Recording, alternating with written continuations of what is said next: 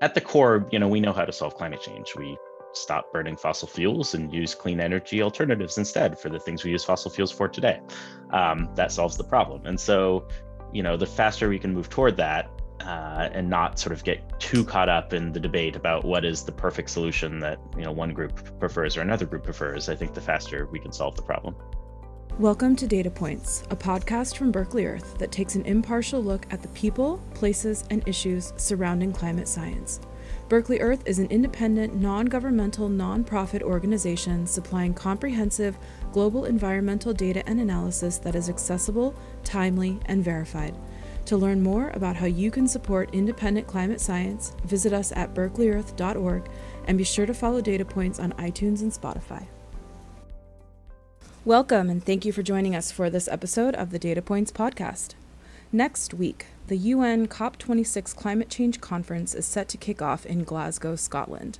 Amidst the backdrop of a year of extreme weather, delegates from countries around the world will convene to discuss the urgent climate policy and financing necessary to stay below the warming targets established by the Paris Agreement. Uh, in advance of this much anticipated conference, we are again thrilled to welcome Berkeley Earth's lead scientist, Dr. Robert Rohde, and research scientist, Dr. Zeke Hausfather, who will be answering your questions about the climate science behind these warming targets and what a world below 1.5 degrees Celsius actually looks like. Uh, we received a number of outstanding and important questions in response to our request for submissions.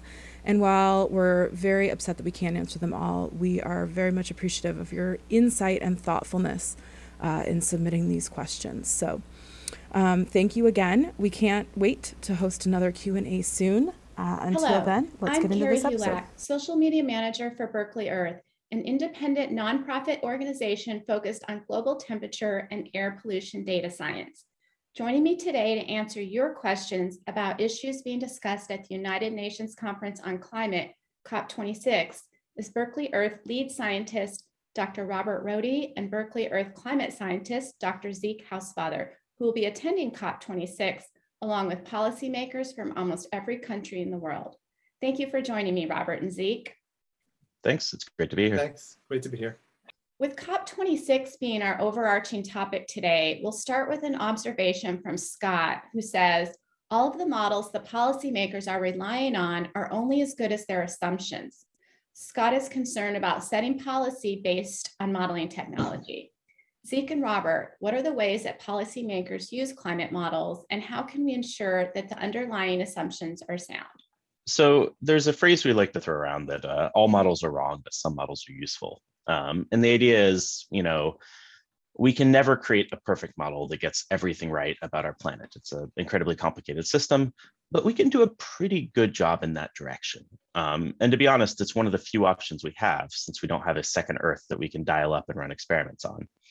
Um, and so last year, uh, I worked on a study um, that ended up being featured in the most recent IPCC report uh, around evaluating the performance of all of our old climate models that have been published since the 1970s or so. Uh, and what we found is that those models, including the earliest ones published in the 70s, uh, did a really good job of predicting the warming that would actually occur, or projecting, as we say, uh, in the years after they were published. Um, so, for example, um, Manabe's paper in 1970 Suki Manabe, who just won the Nobel Prize in Physics for his work on, on early climate modeling, uh, predicted that the world would warm by 0.6 C between 1970 and 2000. And that's pretty much exactly what ended up happening. So, you know, models aren't perfect. We have to be aware of their limitations. And that's particularly true when we start looking at variables outside of temperature, like average rainfall, for example, or we start looking at, you know, regional or local projections versus global projections. You know, models can be hit or miss for those sort of things but for the basics, you know, the world is warming, we're causing it, and this is the range of warming we can expect in the future if we keep emitting greenhouse gases. The models generally get things pretty right. Yeah. The, the only thing I would add to that is that a lot of the policy doesn't need to rely on the details of the models. It's sort of, we know what we're doing to change the atmosphere is creating harm, and knowing exactly how much harm is less important to knowing to then just knowing we should be working to reduce that. So we should be trying to cut emissions as you know as fast as is practical without causing additional harm to people infrastructure in the process. Uh, and whether we end up at such and such warming level or a little above that or a little below that isn't the key thing that people will need to be worrying about. Great. Okay, next we have a question from Sam that also ties to accuracy. How can or should the scientific community help non-scientists to identify and confirm actual science versus speculative headline-seeking global climate change content often seen in popular media? So that's a good question. You know, there is an unfortunate aspect of the media uh, that sort of, if it bleeds, it leads, so to speak. Um, and so certainly topics that, you know, seem very flashy or, or might, you know, project imminent doom or something uh, get a lot more coverage than those that don't. Um, and the way that science works is, you know, there are always a few papers sort of out on the forefront of the science, you know, making claims that not everyone necessarily agrees with.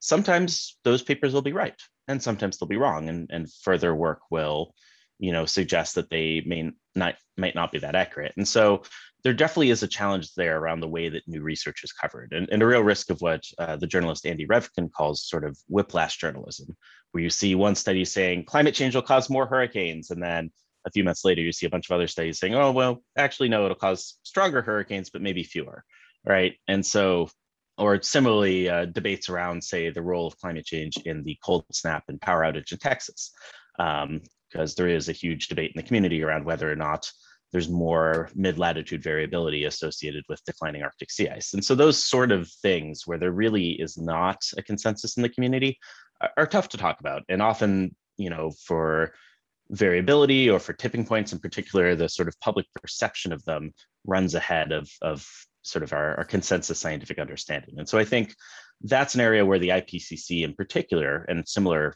assessment reports can play a really important role to sort of cut through all of the individual studies and headlines and sort of give a sense of, of what the community all agrees on um, and you know where we disagree. Great, Robert. Anything to add to that? I know you you're interviewed all the time, so you probably have to deal with this uh, yeah. quite often. Uh, yeah, I would add in terms of what the scientists can do to help. Uh, I would add that there are efforts such as uh, climate feedback and other projects that aim to evaluate reporting in the media in terms of accuracy and encourage uh, you know good good reporting uh, which will in general involve reporters talking to multiple experts you know that's generally a hallmark you like to see because if you're only getting one person's point of view even if they're a scientist sometimes they will be a bit outside the sort of average you know community belief uh, so you know you look for science. You scientists will give feedback. Uh, something that can be helpful is listening to scientists in their own words versus via social media and other projects, so you can connect directly. That's a little less flashy than what might be grabbing the headlines at the moment. And when there are controversies, the scientists will try to address that. Uh, you know, it's a little hard to drown out some of the headlines sometimes when it gets a bit ahead but we do make an effort to try and keep things on point. Thank you. Okay. Um, this one, we received a number of excellent questions regarding how to balance the priorities of developing countries in the context of emissions reduction. So we're going to try to consolidate all of everyone's great questions into a, a couple key points. So we had um, Alina who referenced countries having various access to natural resources and Kahani who talked about India's relatively low per capita carbon emissions. How can we ensure effective implementation measures to curb climate change within reasonable and equitable expectations? So, there certainly is a big challenge of balancing development and mitigation. Um, you know, it is the growth and prosperity in rich countries that has driven most of the historical global warming the world has experienced. And so there's a real worry among poorer countries like India that the rich world will sort of slam the door behind them, say effectively, he did so much damage to the planet uh, as part of our industrialization that you know you can't follow.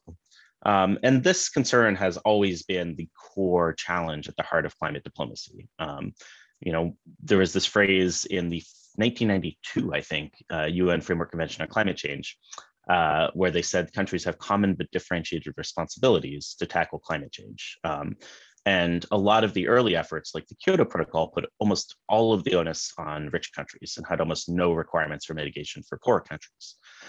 You know, the challenge we're facing right now is that the designations between rich and poor are becoming a little bit more blurry, particularly with countries like China, um, you know, reaching per capita CO2 emission levels of the European Union, uh, and you know, becoming decidedly middle income and not low income, um, and also just that there's a growing recognition that the entire world needs to get to net zero in order to stop the world from warming, and so that requires not just the rich countries, but every country some point later this century, getting their emissions all the way down to zero. And so if you're in that world, then how do you balance those two priorities? Um, one option, and this is something that India and a number of other sort of developing countries have been pushing for, uh, is to really supercharge climate finance, uh, to give a lot more money to poor countries to help them transition away from fossil fuels more rapidly.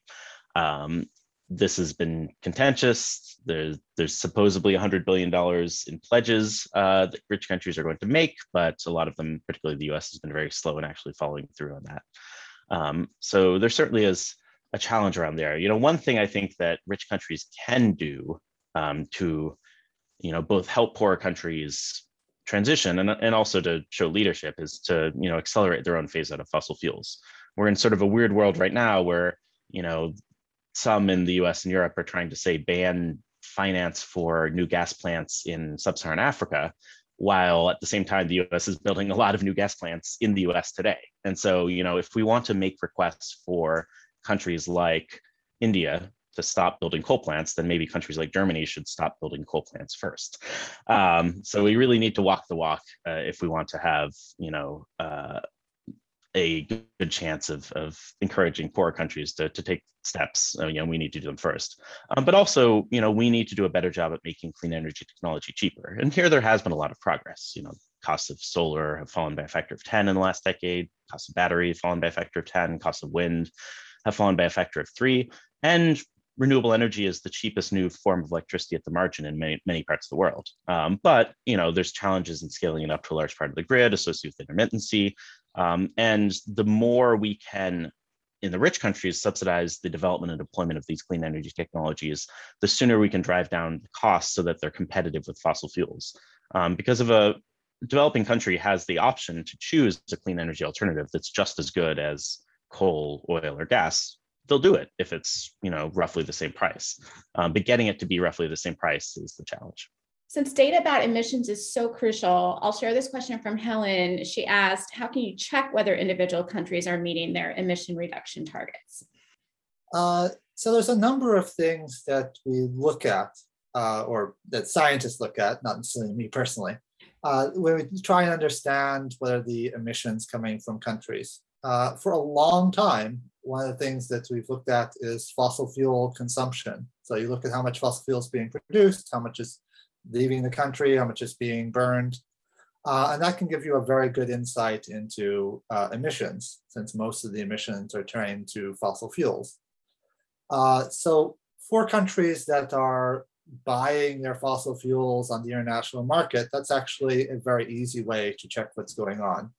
Uh, countries that produce their own fossil fuels are a little bit harder. But we've had we've also had newer technologies coming online that allow you to monitor emissions, particularly the space-based platforms that are just now getting started, uh, are likely to be quite uh, dramatic in terms of our ability to monitor uh, how much how much carbon dioxide and methane uh, is coming from various locations. And I suspect in the future, maybe not quite at this moment, but in the near future, uh, we'll have the technology to quite accurately estimate how much emissions are coming from different countries and different locations and identify the you know, sources of the big emissions. Uh, so that we'll be in a good position to know how much the emissions actually are, uh, and then verify that with what is being reported internationally. And I suspect that those international reports, which are mandated by the Paris Agreement and their treaties, will still be the go-to, but we'll have the validation behind it to know that these are actually reliable numbers. Yeah, there, there certainly has been some challenges in the past, uh, particularly with China around changing reporting standards over time and, and changing numbers. And so having independent verification is good. And as Robert mentioned, remote sensing can go a long way there, particularly for methane, where we're already starting to see some really neat uh, applications of, of new methane satellites that have been launched in the last few years. CO2 is a, a little harder, but there has been some important work done there. Um, there also is the ability to use remote sensing of other things like conventional air pollutants in order to infer what's going on with CO2. Um, you know, coal plants, for example, have a very unique signature of, of sulfur dioxide emissions. Um, and so you can spot them from space pretty easily um, and when they're running. Uh, and so, you know, knowing where the coal plants are and when they're running, you can use that to sort of try to infer the CO2 being emitted from them. So there, there's other sort of ways to use other pollutants as a proxy, if you will, for uh, greenhouse gas emissions. Okay, so tying right into this emissions discussion, Dominique asked, do we one day see a global emission cap system and a global climate dividend? So perhaps define what these are and how likely it would be that we would implement something like that. So the idea behind cap and dividend is um, essentially you have a limited amount of emissions that are allowable. You have a trading system so people can trade emission permits uh, and the sale of any permits into the system, any revenue people or a direct payment, some sort of dividend. Um, there's also tax and dividend systems like Canada introduced uh, a couple years back now. Um, you know, it's it's hard to have a global uniform anything. Um, you know, different countries have different priorities, different preferences. There's no you know way to force countries to adopt something like that. Um, and previous attempts to have sort of binding global caps and emissions, like under the Kyoto Protocol, have, have failed. Um, you know, one of the big breakthroughs in international climate politics was the move away from uh, binding targets and timetables in the Paris Agreement, um, and to sort of have more of a bottom-up approach where countries can, you know, pledge to do what they can manage to do domestically, rather than sign up to some cap with unknown future costs. Uh, so I'm skeptical we're going to go back to sort of the the top down international climate uh, treaty framework. I think you know Paris has shown that it is possible to get everyone on board with this more bottom up approach. We are starting to see country commitments. You know, I think that's probably going to be the paradigm going forward for climate diplomacy. Um, that said, you know, I think cap and dividend or tax and dividend systems are pretty effective in terms of uh, dealing with some of the equity impacts of pricing emissions. Um, you know, I think Canada's had a pretty good experience with it. Obviously, the US has a harder time with uh, those sort of systems historically and getting them through our politics. Um, but you know, I, I, think if if you're going to go the the sort of carbon pricing or carbon cap route, uh, the, the tying it into a dividend is definitely my favorite approach. Yeah, I would just go a little bit stronger than Zeke and say the answer is no. We're never going to have a global emissions cap system uh, that, that's just not a realistic goal to have a uh, you know any kind of it almost smacks of world government to say we're going to control how much emissions happens over the whole world and that's just not a realistic uh, target what we're going to have is you know is regional agreements like we see in europe national agreement systems that are in place in a variety of places uh, and different countries and different situations approaching the problem in different ways. And that's fine as long as we are all heading in the same direction. We doesn't have to be one single answer to how you would approach climate mitigation. We just need to find different paths that work for the different countries and different situations. Uh, we had another question from Dominique who asked, what is the current probability field around acceleration of global warming due to feedbacks? Uh, examples being less absorption from oceans, uh, the effect of light reflection from surfaces, reduced biological carbon removal. So that's a good question. Uh, our climate models already include a lot of these feedbacks. And so our future uh, warming scenarios also include a lot of feedbacks around changing albedo, some carbon cycle feedbacks, other things like that. Um, there is an expectation in most climate models that there will be some near-term acceleration of warming. Um, a lot of that is due less to an acceleration of feedbacks per se than it is to a accelerated decline in aerosol emissions. Um, particularly sulfur dioxide, uh, which is a strong cooling effect on the planet by scattering incoming solar radiation and uh, creating more low-lying clouds that are also quite reflective. Um, so there certainly is a concern, and, and, James Hansen, among others, has brought this up in, in, recent months around accelerated warming over the next decade or two due to uh, aerosol declines. Um, I don't think there's, I mean, I, I'm actually not sure if outside of that, there'd be an expectation of acceleration simply due to changing natures of feedbacks. Um, you might have a better sense than I do, Robert. Yeah, I mean, my, you know, the, the, the feedback issues and how much there's going to be continuation of feedbacks, amplification, the, you know, for example, the meltback in the Arctic leading to more uh, warming in the Arctic as it exposes ocean surface and, you know, feeding more acceleration. So there are there are places where you can get amplification and which we have already seen amplification. Uh, and the models try to address that. Uh, not all of them agree on the rates of these feedbacks. Uh, so, you know, for example, at some point you start having, you know, changes in ecosystem types as forests could change into savannas or other things. Uh, but we and they don't necessarily agree on what thresholds those will happen. So there are opportunities for things that are go a little bit faster or a little bit slower than we're expecting. Uh, but I don't think there's a lot of, I, I, think the models that we use right now, we sort of give the central estimate. That's probably about where we're going, but if it's a little bit faster or a little bit slower, we also have you know models that suggest it could well be. Uh, and we have to be prepared for that possibility as we uh, you know plan for our mitigation and adaptation strategies going forward. Yeah, if I can add, the, the biggest feedback in the climate system is the water vapor feedback. Uh, and that one is, to our knowledge, largely linear uh, as a function of temperature.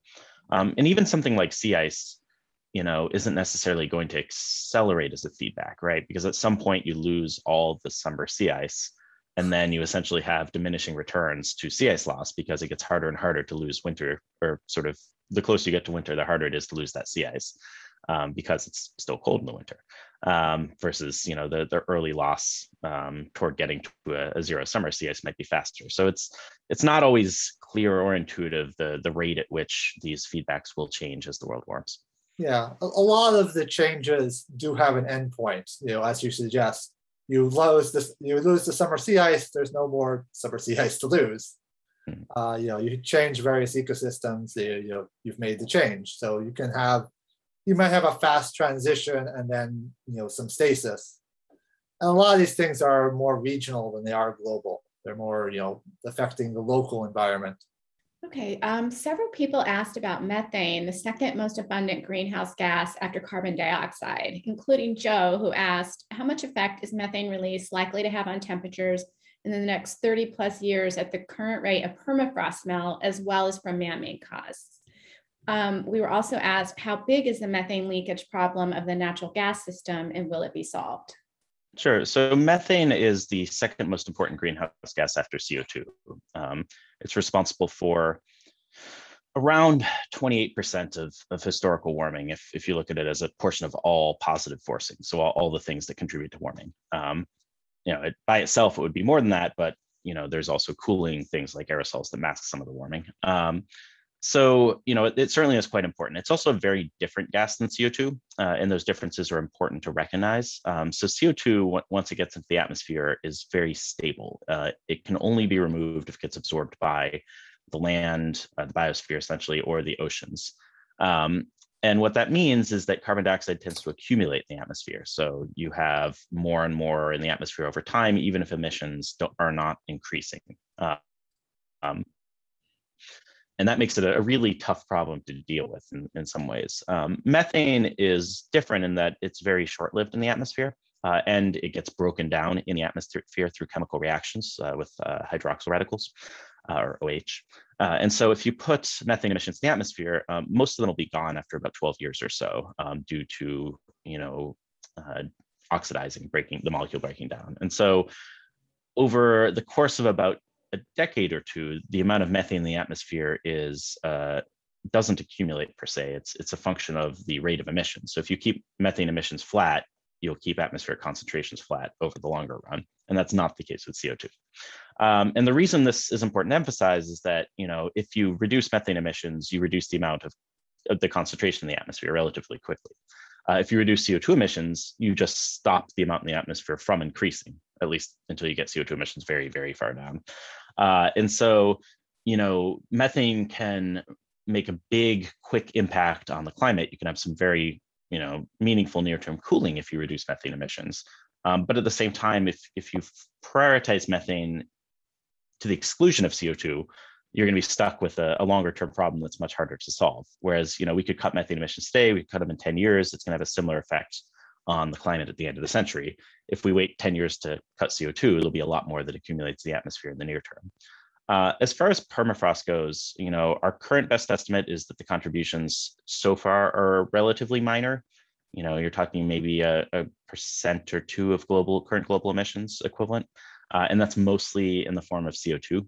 Um, though methane, you know, is, is certainly part of it. Um, and then the question of oil and gas leaks, uh, or I should say for, for permafrost, of course, as the world warms, we expect that to accelerate. Um, and, you know, if we can limit warming to meet Paris Agreement goals well below 2C, we're not worrying too much about long-term permafrost loss. But if we get up to like 3C or, or certainly 4C, then we start getting very large losses, particularly after, you know, 2200, 2300, um, but even this century too. Um, and then in terms of leakage, you know, obviously methane is a, a big problem uh, in terms of leakage from uh, oil and natural gas systems and coal production for that matter. Coal mines are actually quite leaky of methane.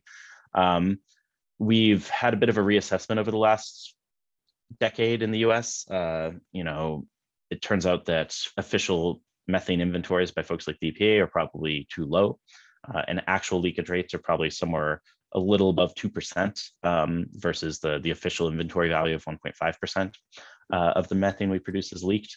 And we can do a lot better than that. Um, you know, there's no reason why that can't be below 1% ultimately. Um, and so there's a lot of work being done by companies around better detection systems like drones with infrared cameras to detect methane leaks, um, all kinds of interesting technologies being brought to bear um, to both identify uh, and then remediate leaks of, of methane from these systems.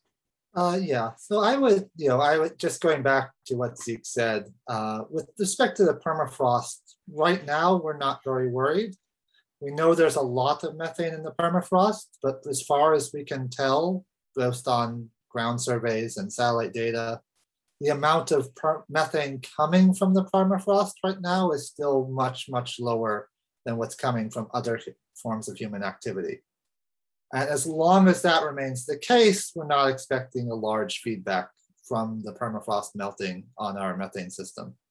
Uh, we still have to pay attention to it because as you know, the question alludes to, there's a lot of methane in the permafrost.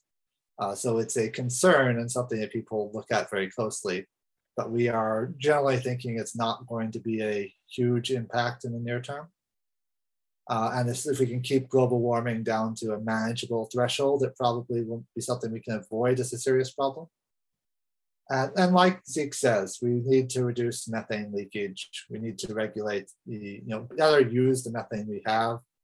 You know, something, uh, Zeke may know the number better than I do. I believe it's something like a third of all methane that comes into the, that's emitted to the atmosphere is coming from uh, methane leaks.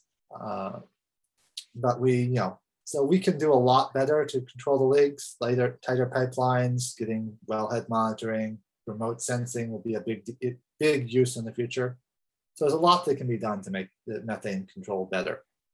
All right. Uh, our last couple of questions are um, touching on um, some human behavior, kind of bringing it back closer to home for folks. Um, obviously, in addition to reducing emissions, reducing our reliance on fossil fuels is key. Uh, we have a question asking about will industrialized nations manage to not only use power more efficiently, but also use less of it via you know small behavior changes taking fewer airline flights living in smaller spaces um, work continuing to work from home not commuting things like that so certainly being more efficient about how we use energy is important uh, and can be a very low cost way to reduce our emissions. Um, in practice, it's often challenging to get adoption of behavior change programs at scale. You know, many people have tried in the past and many people have failed in the past uh, at doing that. Um, I think what we underappreciate in many ways is sort of the virtuous cycle between technological development and behavioral change. You know, it's a lot easier to switch away from eating hamburgers, for example, if I can make an impossible burger that tastes just as good, that doesn't have anywhere near the climate impacts, right? It's a lot easier to change my behavior to driving an EV instead of a, a gasoline vehicle or a petrol vehicle uh, if an EV costs the same amount as a petrol vehicle, uh, or if it saves money for that matter over its lifetime, right? And so if we make clean energy technology and, and low energy use technology for that matter cheap enough, then it becomes a lot easier to nudge people over to adopting it. Uh, LED uh, lights are, are, another great example um, there of a technology that sort of got cheap enough that it's now sort of the default and, and ubiquitous everywhere. Um, and you know there was some behavioral nudges to get people to switch away from incandescent bulbs and you know people still have some attachment to that so i feel like that is finally starting to die out a little bit uh, in the culture wars um, but yeah i mean I, I, certainly don't think efficiency is going to solve the problem by itself and i think it, it certainly gets overplayed at times in terms of its potential but but it certainly is a one of the the many sort of pieces of the puzzle that we need to put together to to mitigate climate change um, Candace, yeah. oh, go ahead. I, I would, uh, yeah, I, I would uh, frame the issue a little bit differently uh, because I think we tend to uh, the, the, asking how we're going to address climate change. There often is a little too much emphasis on personal action versus system change. And the question seems to be speaking to, in terms of personal action, reducing your personal uh, footprint and your power usage. Uh, but if you think about it a little bit differently, you know, most of the emissions that an individual has are from their power, their heat, and the transportation of their vehicle. Now, there are other factors, but all three of those are things that can be heavily influenced by you know, the system as a whole. Your electricity grid can be reduced to zero and you don't have to be involved in that. You could have solar panels on your house or something like that, and that'd be helpful. But you know, there are already nations that have near zero uh, carbon emission electrical grids. Uh, secondly, your home heating. If you have electric heating hooked up to a low emission grid, electric grid, you've reduced almost all of the carbon emissions there.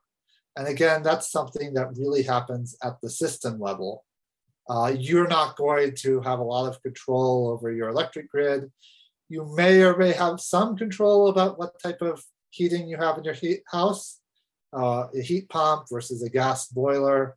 If you're renting, you probably have no control over that. But we need to incentivize those transitions at a system level. And again, with cars, you know, you got to talk about EVs and these sort of infrastructure changes you know, changing the framework of what we're selling and buying at a very much at a system level. So while I would agree with Zeke that efficiency has a role to play and it will, you know, and especially more efficient technology when it can be brought to bear, the larger piece of the what needs to happen is really at the large scale, at the policy scale with governments and corporations uh, moving in direction of low carbon energy. And it's much less to do with whether an individual is you know what food they're eating or what you know clothes they're buying or these individual choices which have some importance and will become more important as we cut emissions but that's a long-term transition whereas the things we need to focus on right now are sort of the system level changes in, in my opinion anyway Finally, we have one from uh, Candace who points to the impact of climate change on urban planning and development. She uh, says in California, for example, wildfires and sea level rise seem to be reducing a number of places that can be safe to live. While at the same time, there's pressure to build more housing, how can we effectively integrate realistic climate projections with city infrastructure needs? So I think in many ways cities are more resilient to climate change than you know more dispersed uh, places that people can live. Um, certainly in the West, we see the biggest impacts of wildfire on homes in the wildland urban interface. So the areas that are sort of butting against natural areas. Um, and you know, I think we we under recognize to an extent the extent to which housing policy is climate policy. You know, people who live in dense urban areas are usually responsible for half or less of the per capita household emissions um, and transport emissions for that matter uh, at least if you exclude aviation, uh, than people who live in uh, suburban areas or exurban areas. Uh, and so by you know providing more dense urban housing, um, we can help reduce emissions and also reduce stress on surrounding ecosystems and reduce the risk of wildfires. You know, that said, there still are a lot of climate impacts outside of wildfires that have big impacts on cities. You know, sea level rise is certainly a big one um, extreme heat events or others. Uh, and there are, you know, urban heat islands that can exacerbate the effect of extreme heat events. Um, so it's important for cities to, you know, be proactive in adaptation planning, things like the construction of seawalls, for example, to, you know, reduce coastal flooding and coastal erosion, um, the creation of municipal cooling centers uh, in order to provide a place for folks to go if they might not have access to air conditioning during extreme heat events. Um, there's an interesting, as an aside, there's an interesting dynamic where the uh, largest increase in heat deaths associated with extreme heat events isn't in cities that are already very hot, like Phoenix, Arizona.